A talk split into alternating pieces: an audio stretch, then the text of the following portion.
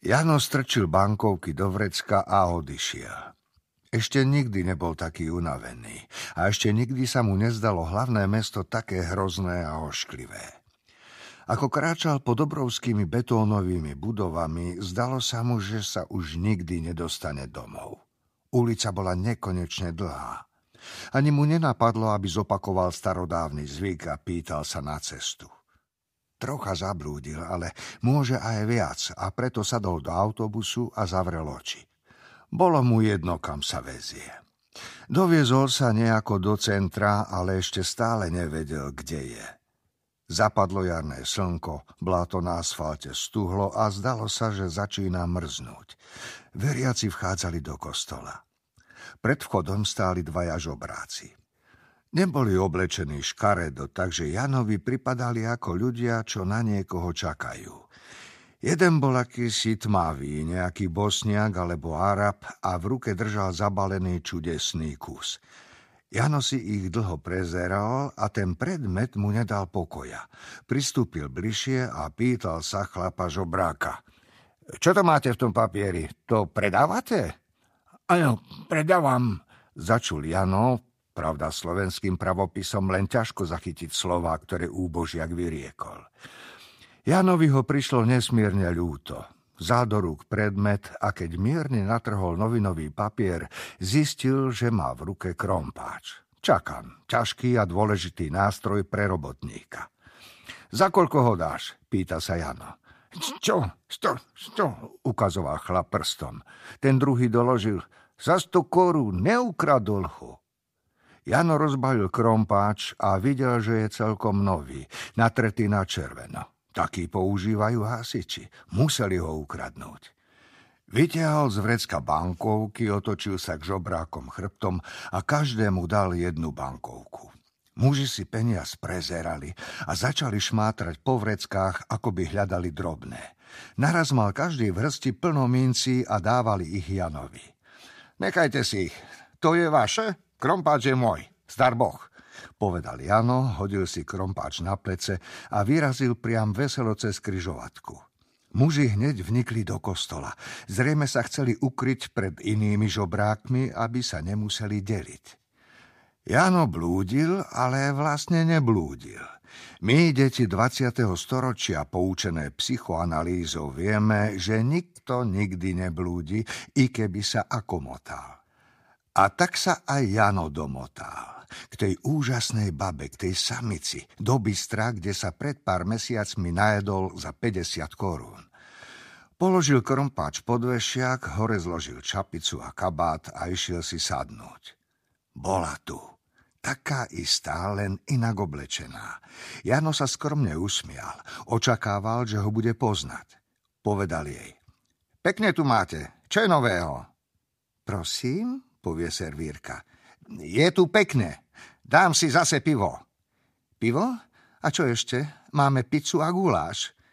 Jano vedel, čo je pizza a preto s určitým sarkazmom povie.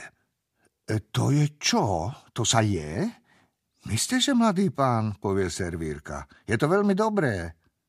Doneste to, O pár minút Jano dostal obrovsky dobrú náladu, lebo si predstavil, ako budú žobráci šokovaní, keď si overia, že dostali každý po tisíc korunáčke. Jeden, pravda, celkom zadarmo.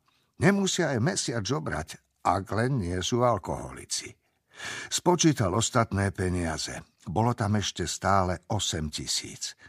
Dobrá nálada ho neprešla. Spomenul si, že bratancová žena hrozne klamala, lebo strýko vôbec nemal bratanca rád a neraz tvrdil, že je to idiot. A strýko sa nemýlil.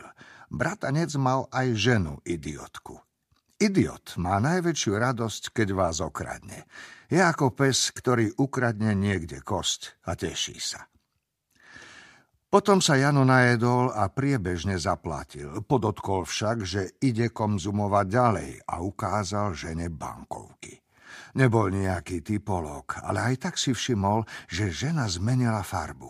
Krk jej očervenel a zatriasla sa jej ruka. Dal si koniak a bol trocha lepší, ako pil u bratanca. Keď potom vypil ešte tri piva a dva koňaky, pýtal sa servírky ako človek, čo sa vracia z ďalekých krajín a Slovensku prináša peniaze. E, zohnal by som nejakú ženu, prosím vás? Servírka sa prísne pozrela za seba a zmizla. O nejaký čas sa vrátila. Pýta sa, e, chcete mladú či nejakú staršiu, tlstú? Jano sa usmiala povie. A vy? Ako by ste pozerali na vec? Servírka sa pýta a pritom utiera stolček. Chcete? Dobre, mám teraz pol hodiny času. Tisíc korún. Odnesie zo stola všetky príbory a donesie Janovi kávu. Toto vypí, potom pôjdeš na ulicu a ja budem na druhej strane. Budem v kožuchu, takom šeklovom, povie Janovi pri uchu. Jano vypije na ex strašne silnú kávu, spáli si hrdlo. Oblečie sa a ide na ulicu. Samozrejme, že najprv nevidí nejaký kožuch, lebo je dosť opitý. Na druhej strane sú ľudia veľmi ďaleko, malí. Zdá sa mu nekonečne dlho, kým sa objaví šeklový kožuch a Jano skočí do cesty, autá mu uhýbajú a trúbia. Žena zavolá taxík, sadne si dozadu a Jana strčí k šoférovi. Vezú sa len krátko. Žena zaplatí a potom vezme kunčafta pod pazuchu a vedie najprv do akéhosi dvora, potom po schodoch a konečne sú pred bytom. Žena odomkne, zavesí Janovi kabát, čapicu a povie. E, vyzleď sa a počkaj v tomto kresle. Jano si vyzlečie sako a vyzuje sa. O chvíľu vojde žena v župane a odkrie posteľ. Usmeje sa, povie, hambíš sa? A sama zhodí prvá župan. Je holá. Vyzleď sa. Jano sa pomaly vyzlieka a nemôže sa vynadívať na tú babu. Vôbec nemá malý zadok, ako predpokladal v bystre. Naopak. Teraz si už ľahla a vidno, že ten zadok má obrovskú hodnotu. Otočila sa k ním k Janovi. Nadvihla ruky a spod pazúch jej trčali nádherné ryšavé chlpy. Jano sa k nej priblížil a žena mu čosi podáva. Hm, hej, to je prezervatív. Nasadil si ho a ani nečakal, pokým sa žena otočí a začal súložiť odzadu, držiac pevne ten nádherný zadok v rukách.